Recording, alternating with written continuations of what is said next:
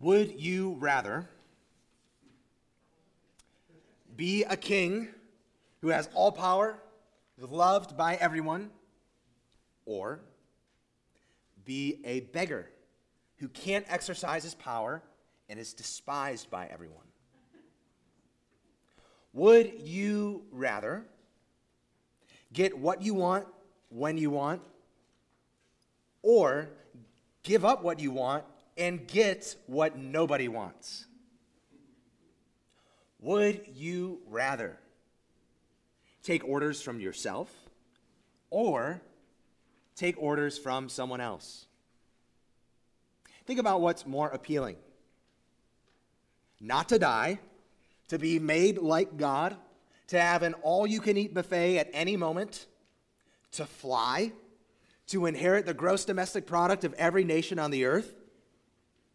All those things, or to die, to be abandoned by God, to go hungry, to be impaled, to be homeless. What path sounds more appealing? Well, it's an obvious answer, really.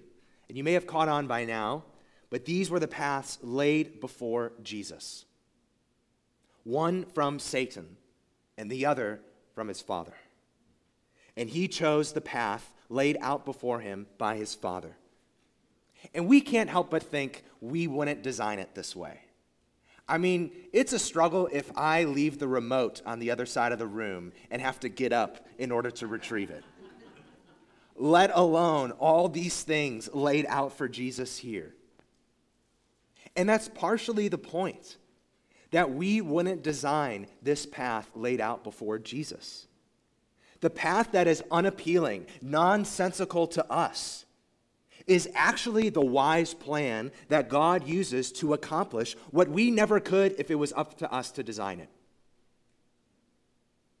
We left off the disciples with them answering this key central question that Jesus asked them Who do you say that I am? They say, the Christ. Now, this week, Jesus has something like a princess bride moment with them. They, he doesn't want them to keep using that word, but he doesn't think they think what it thinks they means. So now, the disciples encounter something unexpected. They use this word Christ, but they, it doesn't think what they think it means. They encounter the path laid before Jesus a path they would not have designed. But wait, as the late Billy Mays would say, there's more.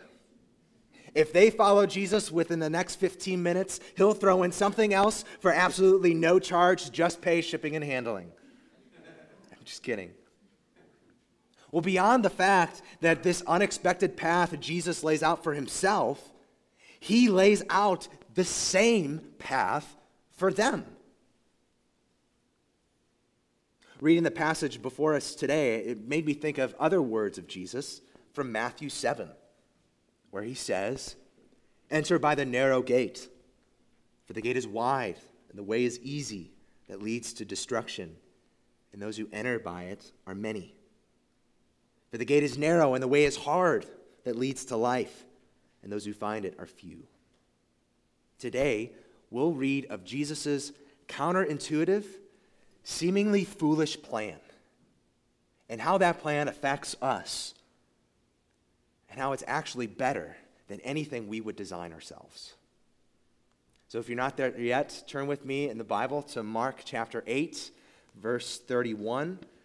I think it's something like 844. I'm going to find it in one second. That is right, 844. If you're looking at a Bible that looks like this in the pew in front of you. Mark 8, beginning at verse 31.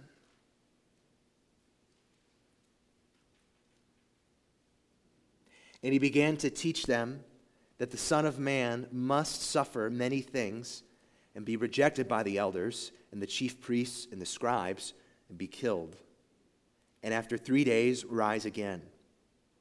And he said this plainly. And Peter took him aside and began to rebuke him. But turning and seeing his disciples, he rebuked Peter and said, Get behind me, Satan. For you are not setting your mind on the things of God, but on the things of man. And calling the crowd to him with his disciples, he said to them, If anyone would come after me, let him deny himself and take up his cross and follow me. For whoever would save his life will lose it, but whoever loses his life for my sake and the gospel's will save it. For what does it profit a man to gain the whole world and forfeit his soul?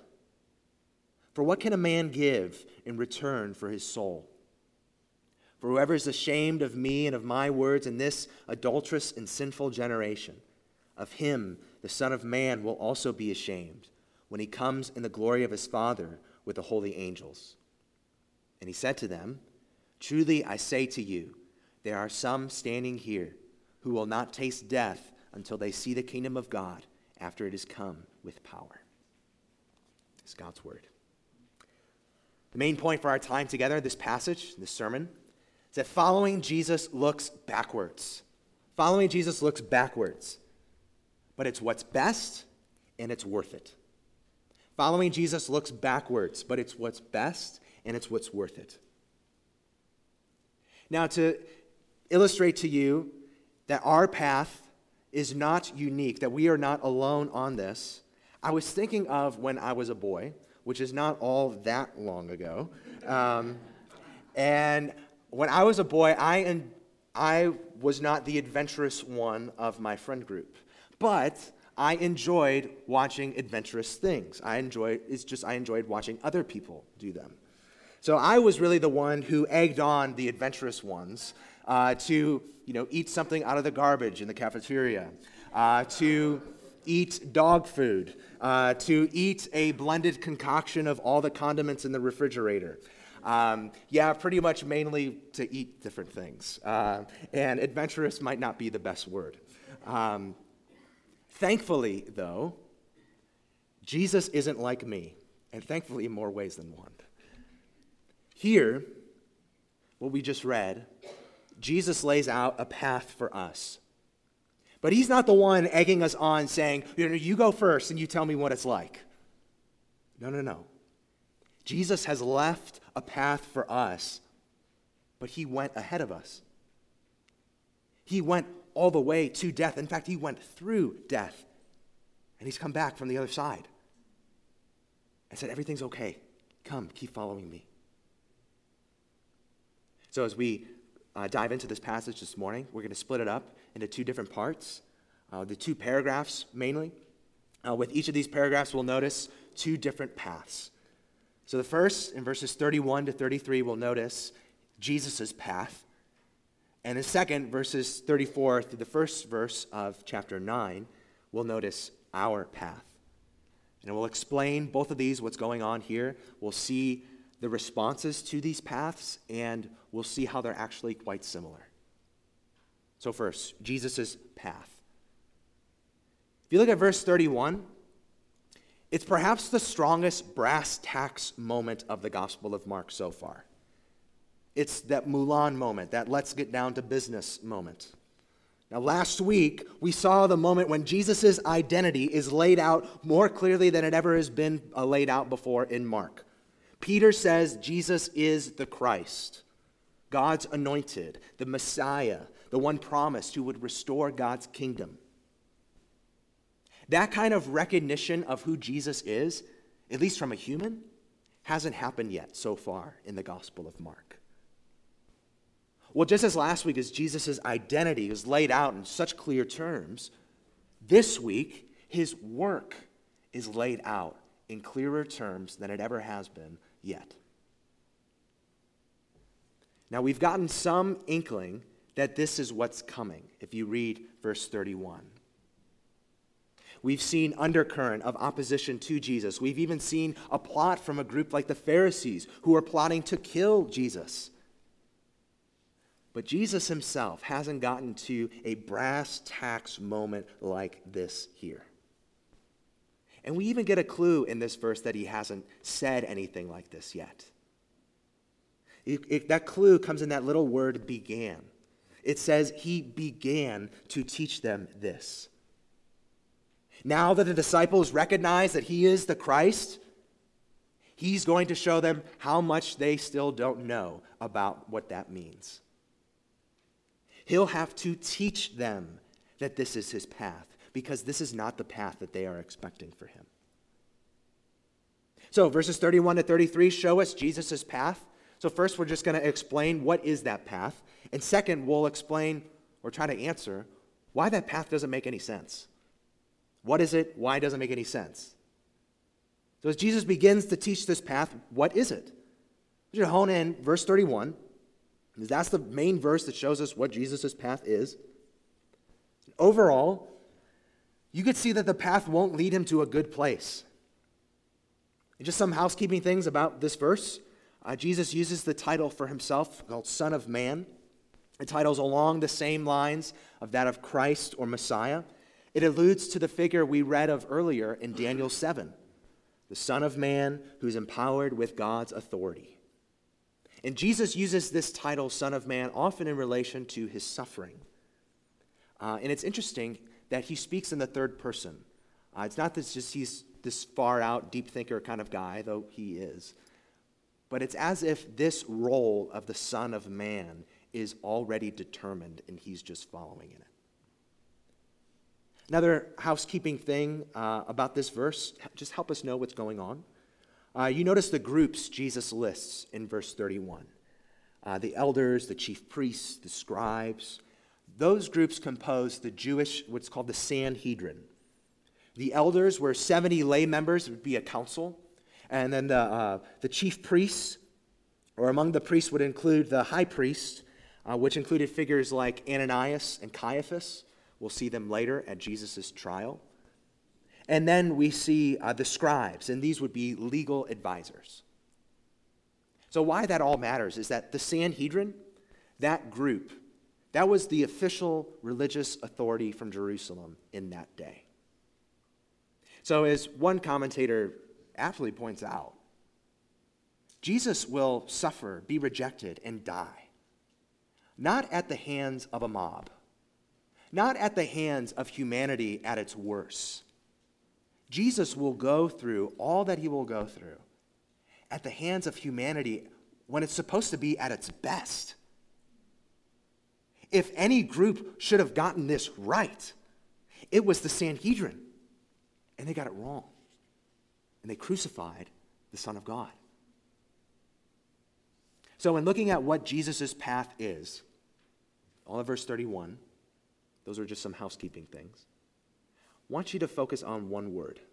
One word from verse 31 must. Must. Jesus must suffer, must be rejected, must be killed, must rise again. See, that little word keeps us from saying that this was an adjustment on Jesus' part. It keeps us from saying that he was something like the Wrigley Company. You know the Wrigley Company, they make all the different kinds of gum. You know, originally, Wrigley Company didn't make gum, they made baking soda. And they just included chewing gum with the baking soda, and it turned out that chewing gum did really well. So they went on that end. Jesus isn't like that.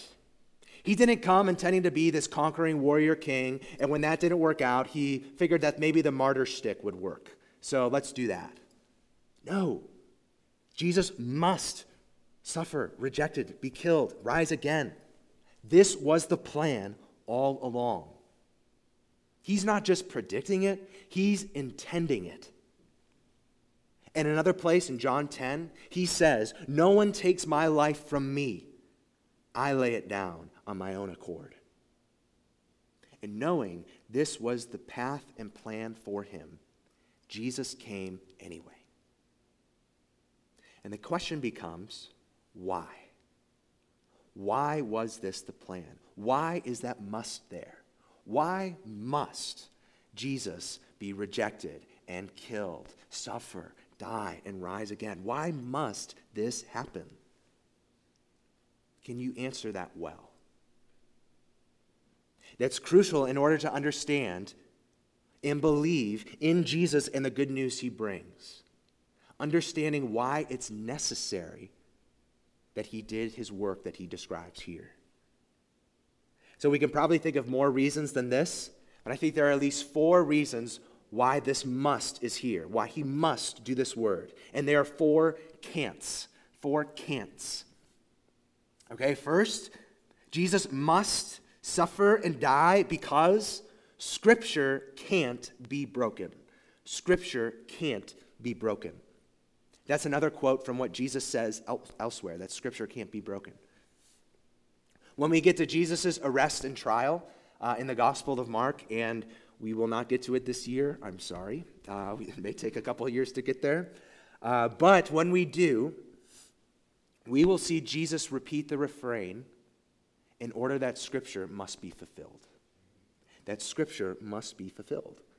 So, prophets such as Isaiah and Zechariah, most famously in the chapter that we read earlier, Isaiah 53, they prophesied that the Messiah would be one, must be one, who suffers, who bears the iniquity or sin of many, who brings healing by his wounds, that he must do that.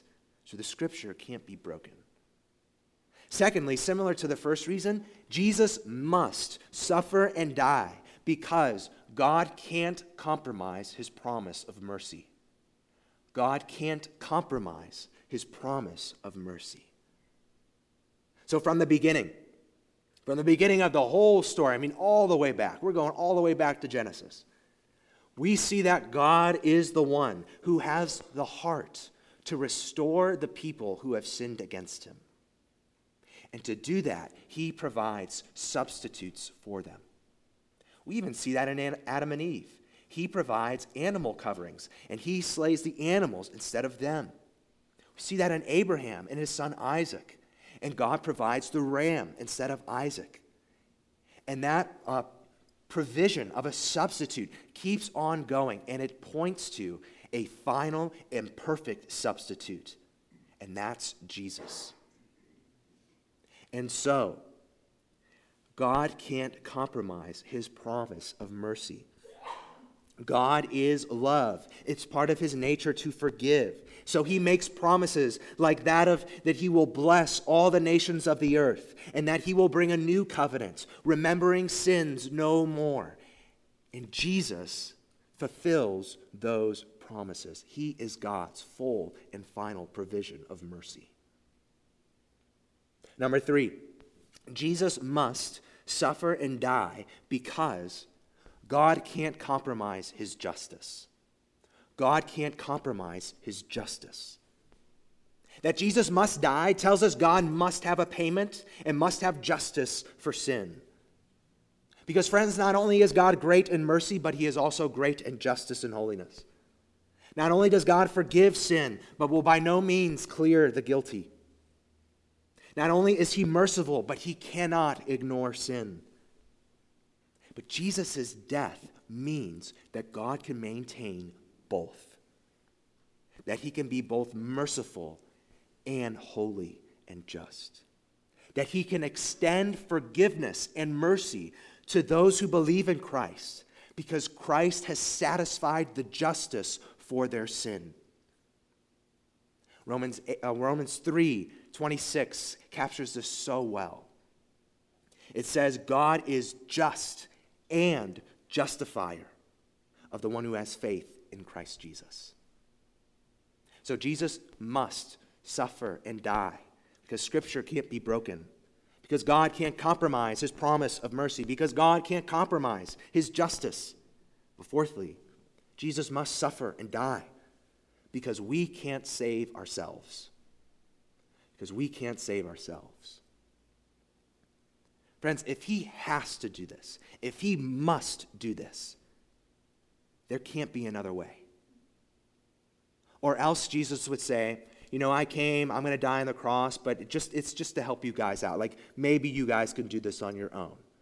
But if you need help, I'll be here. I'll, I'll do this. That would be foolish. If we could help ourselves at all, then he would not have had to come and die and rise again. If we could somehow finagle our way to make our good outweigh the bad and be fine, then Jesus would not have had to die. That Jesus must die tells us that we can't do this on our own. Someone must do this for us. Friends, do you understand that Jesus must do this for you? Jesus must do this for you. You can't do this for yourself. If you could, he would not have had to come and die and rise again. That's an offensive message because it tells us that we are unable. But it's also an unli- uplifting one because it tells us that Christ is able. You know, there's a reason that uh, thousands of new self help books are released every year.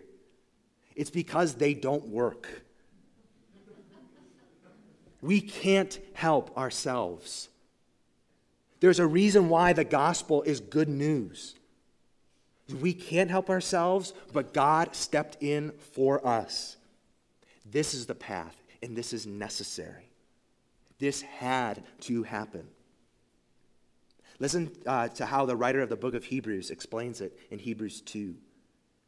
He says, Therefore, Jesus had to be made like his brothers in every respect, so that he might become a merciful and faithful high priest in the service of God, to make propitiation for the sins of the people.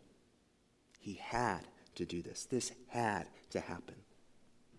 And the good news, friends, is that it did happen. Jesus had to die to fulfill Scripture, maintain God's justice and mercy, and save us. And friends, He has done it. And God confirmed it by raising Him from the dead. Jesus' path is good news, or so we think. Now, we spent some time looking at what this path is, but now we consider why this path doesn't make any sense. Now, there was no misunderstanding for what was ahead for Jesus. It says he spoke about it plainly. But what rings in our ears as a good tune rung in Peter's ears as something bad, something like freeform jazz. Remember, we've got a lot of freeform jazz fans here. Look with me at verse 32. It says, Peter took him aside and began to rebuke him. Now, the thing that struck me about this is the stark contrast between Peter taking Jesus aside and how Jesus has took other people aside in the previous weeks. You see the differences there? And then what struck me is that Jesus allowed Peter to do this. I mean, my goodness, what patience. So far in Mark, that word rebuking has been something only done to demons. And this is how Peter treats Jesus. Why? Why does Peter treat Jesus in this way? Well, for starters, this path doesn't make any sense to Peter. A crucified Messiah was a contradiction in terms, it's an oxymoron. It's like jumbo shrimp. Paul writes that this was foolishness to Jews, a crucified Messiah book of Deuteronomy says that all who hang on a tree are cursed by God. How could God's blessed one be cursed? This wasn't what Peter grew up hearing about who the Messiah would be. He didn't grow up hearing that the Messiah would be like the servant of the Lord in Isaiah 53. Now, the Jewish people didn't associate the Messiah with that uh, passage.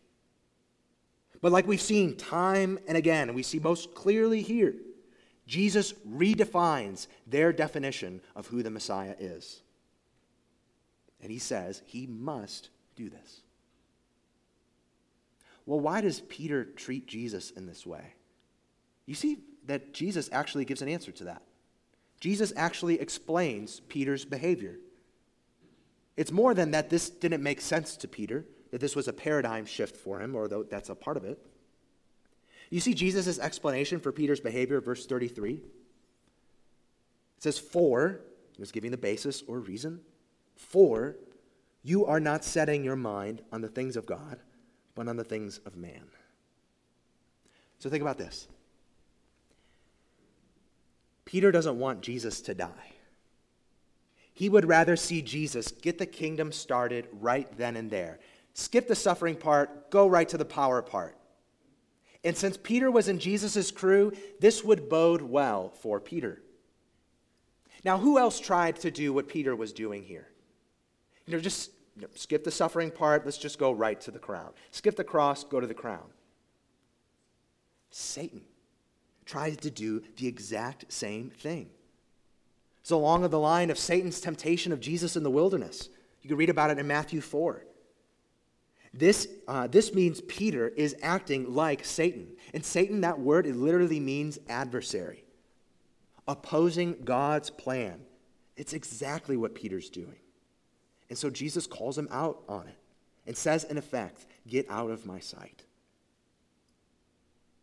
Now, Peter's response to Jesus' path that he must do, Peter's response should promote in us humility. It should promote in us humility. So, you know, it was just last week, it was just a few sentences before what we saw Peter doing, where Jesus says, Blessed are you, Simon, uh, son of Jonah. For, uh, for you did not, man did not reveal this to you, for your, uh, my Father in heaven did. And now this week, Jesus tells Peter, Get behind me, Satan. Reminds us of James 3, verse 10. From the same mouth comes blessing and cursing. Brothers, this ought not to be so. Here was a moment for Peter when he was convinced that he knew better than God, that he's got a tighter grasp on what's right and wrong than God himself. Is it possible that you will ever think that same way? Is it possible that there will be a time in your life that you tell God, if you were Him, you would work in the exact opposite way that He's working right now? In light of Peter's response here, how should we handle those moments? Is it just shut up and trust me? I think we can do better than that. I think we can start at the gospel again and see what that shows us. It shows us that God used the exact opposite of what we would design to bring about the greatest good that we could never get on our own. If there's proof that God knows what He's doing, even when we can't see it, it's in the path that's laid out before Jesus a path that looks foolish, but is actually glorious. And remembering that design should promote humility and trust in us. And one last note on this. Remember that we said at the beginning, Jesus doesn't ask us to do what he never did here. And we say that we need to be humble enough to trust God's good design, even when we can't see it. Has Jesus been down that road? Oh, yeah. Jesus has traveled down that road farther than any of us ever will. Up to and during his death, God's design, God's purpose and path for Jesus weighed on him. But what did he do? He trusted his Father. He trusted that his Father knew what he was doing. And now Jesus stands, risen from the dead, to help us do the same. All right, that's Jesus' path. Now we're going to look at our path. A sports analogy alert. Okay, it's been a couple weeks. I feel like I'm due. It's March Madness. This is my favorite sports time of the year. This is, in fact, my favorite weekend of sports of the year. Uh, so maybe you're the person who fills out the bracket based on teams' mascots or colors. That's okay. Maybe you have no idea which March Madness is. Uh, it's a college basketball tournament. Uh, that's pretty much all you need to know.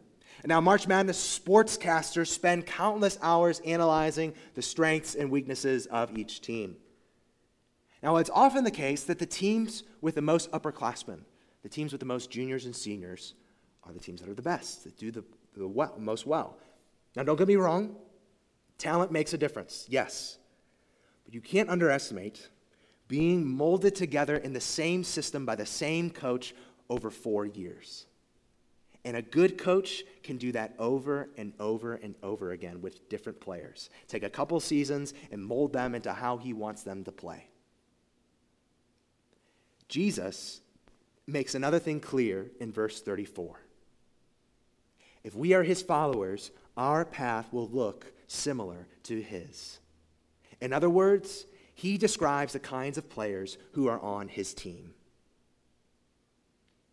We'll look at our path laid out in these verses in the same way we looked at Jesus' path. Just going to see what it is, and instead of why it doesn't make sense, we're going to see why it does make sense. Okay, what is our path? You can spot, it's easy to spot those big verbs in verse 34. It says, deny yourself, take up your cross, follow me. Where do you get to those? There's something that comes before that. It's a reminder, like when you're playing piano, you got to be able to play chopsticks before you play Beethoven. Now, before any of those big main verbs, Jesus says, If anyone would come after me. Now, there's a reason why Jesus starts with what he does in verses 31 to 33 before what he gets to in verse 34. There's a reason why he starts with his path before he describes our path. The reason is that the kind of the Messiah Jesus is shapes the kind of disciples we are. If you don't know who Jesus really is, you won't know how to be his disciple.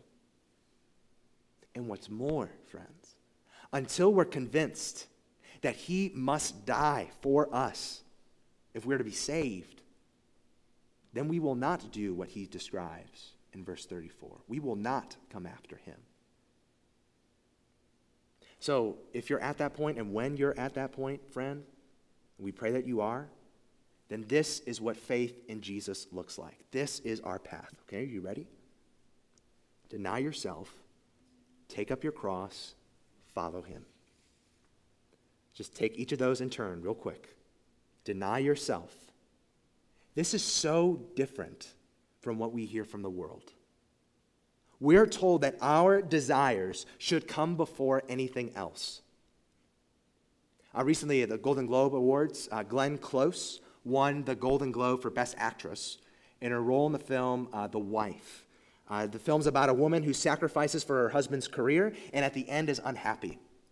So, in her acceptance speech, she said that when her mother was 80, she told her that she had sacrificed for her family but had no accomplishments for her own.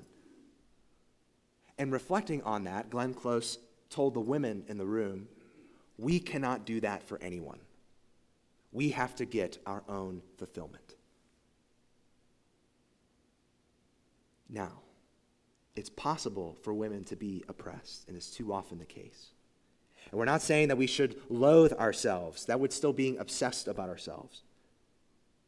But what Jesus says is opposite of what Glenn Close says. What Jesus says is that we don't come first.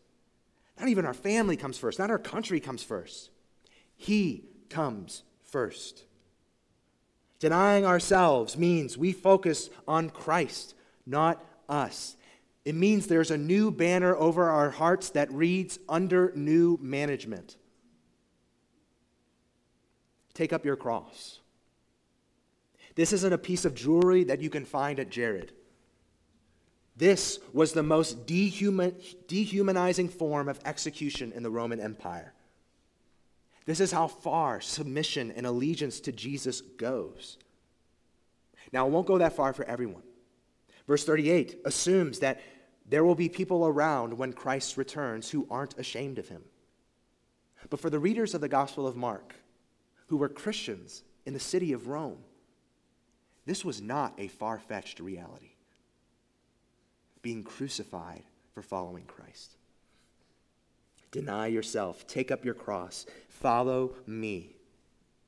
Now, it doesn't come out in the English, but the tense of the verb tells us that this is something continual and ongoing. For those, for, so, for those of you here who saw those words, uh, if anyone would come after me and said, Yup, check mark, I did that, I'm good, I can check out for the next five minutes. No.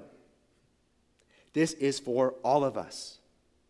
Follow me. This is a new way of life. So, what's the big picture then? What does faith in Jesus look like? What is our path? Well, it certainly doesn't look like a hobby that fits in nicely between the trip to Starbucks and the Home Depot. Certainly looks more radical than much of American Christianity. The faith doesn't look like raising your hand when nobody's looking around. Faith doesn't look like filling out a decision card. It doesn't look like coming to the front at the end of a service. Faith may start those ways, but if there's no impact beyond those moments, then it was not faith. And that's the danger of those moments. There's no communication of what comes next. What is Jesus' invitation? Maybe that should be our pattern. Jesus' invitation follow me. He's up front. Up front about what believing in him means. And to the world, friends, this looks like losing our life. By coming after Jesus, we give up our right to do as we please. We say to Jesus, I am yours. And why would we do that? Why does this make sense? Well, Jesus tells us in the closing of this passage. If you look at verses 35 to 38, you'll see four fours. It's like uh, Wendy's four for four. Four fours, each coming at the beginning of the verse. So if he explain what our path is in verse 34, he gives reasons why we would do that in verses 35 to 38. And I think there are two pairs of reasons that we could sum it up something like this. The first pair is that no matter how hard we try, we can't save ourselves, but Jesus can. We can't save ourselves, but Jesus can. It's pretty much summing up verse 35. And the other pair is this that in the long run, and even now, living for yourself isn't worth it, but living for Christ is. Living for yourself isn't worth it, but living for Christ is. We're just going to tackle the first pair. So no, no matter how hard we try, we can't save ourselves. Death comes knocking on each door. No matter how many kale smoothies you drink, no matter how many Flintstone gummies you eat, no matter how many miles on the treadmill you run, death will come to you. You might delay it, but there's no escaping it. Friends, the same thing works for our spiritual life before God. We may try to spruce it up on our own, we may even have some good deeds. But these can't undo the hidden sins of our heart.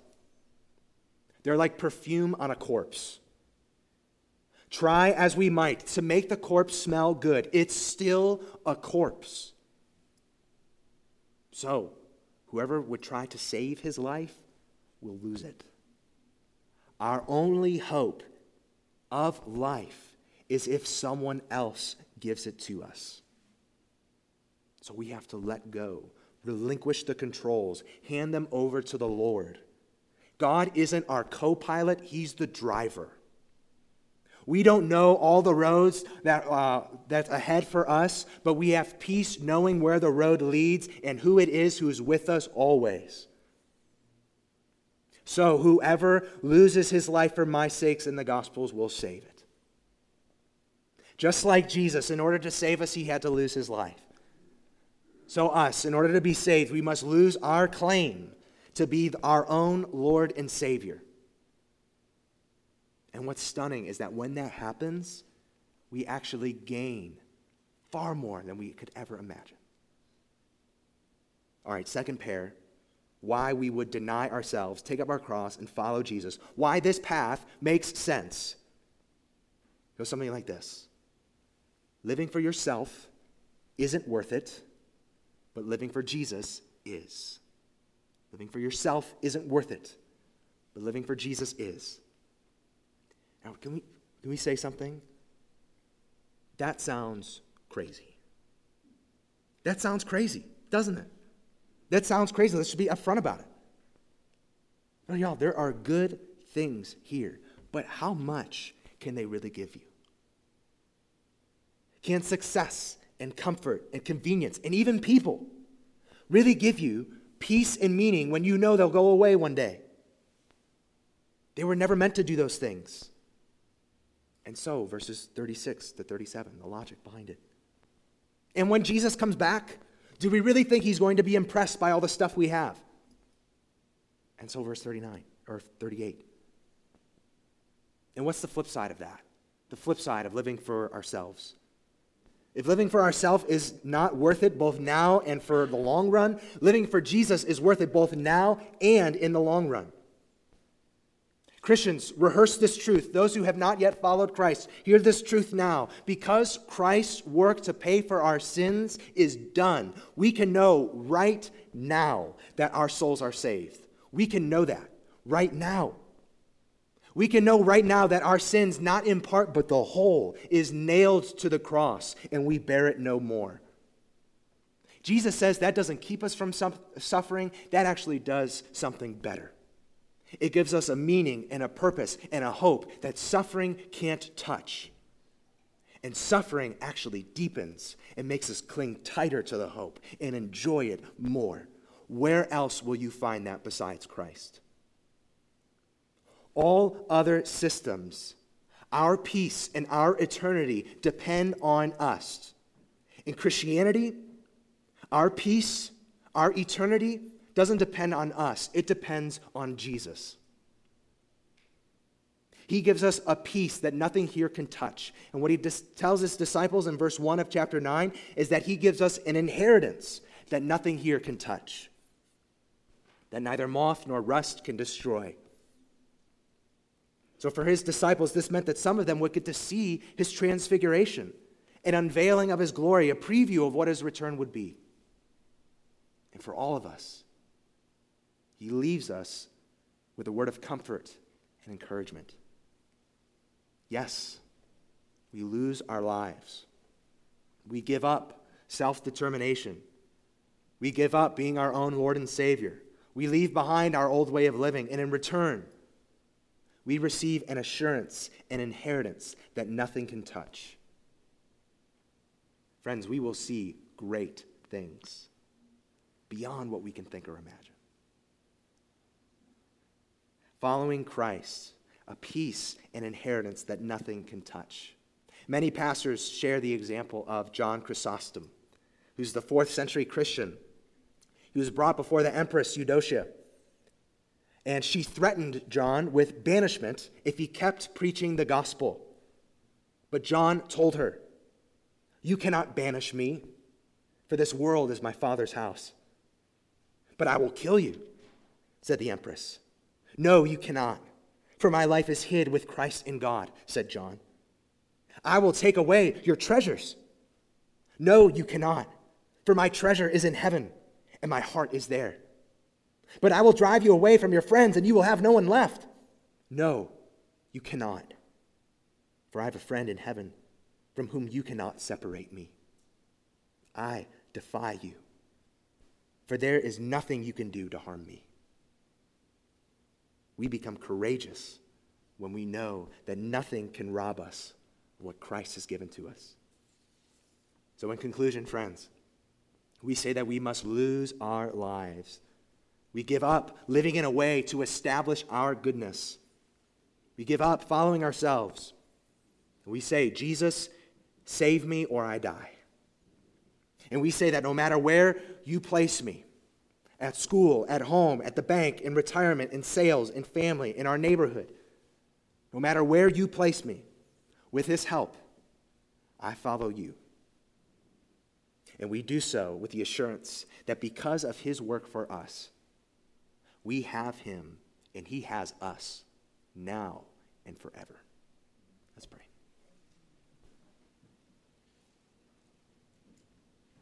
Lord, would you give us faith? to follow you, to trust that your design and plan is better than anything we would come up with on our own. And Lord, if we are to be saved, if we are to be reconciled to you, there must be someone who goes in our place. And we thank you that there is. Jesus, thank you. Thank you for enduring the cross, for the joy set before you. Thank you for the assurance that our souls are saved. Would we live in that and would nothing touch it? Thank you for the assurance that we have an inheritance, a hope of glory that is a sure expectation because of what you have done for us. Give us give these things to us, we pray in your name. Amen.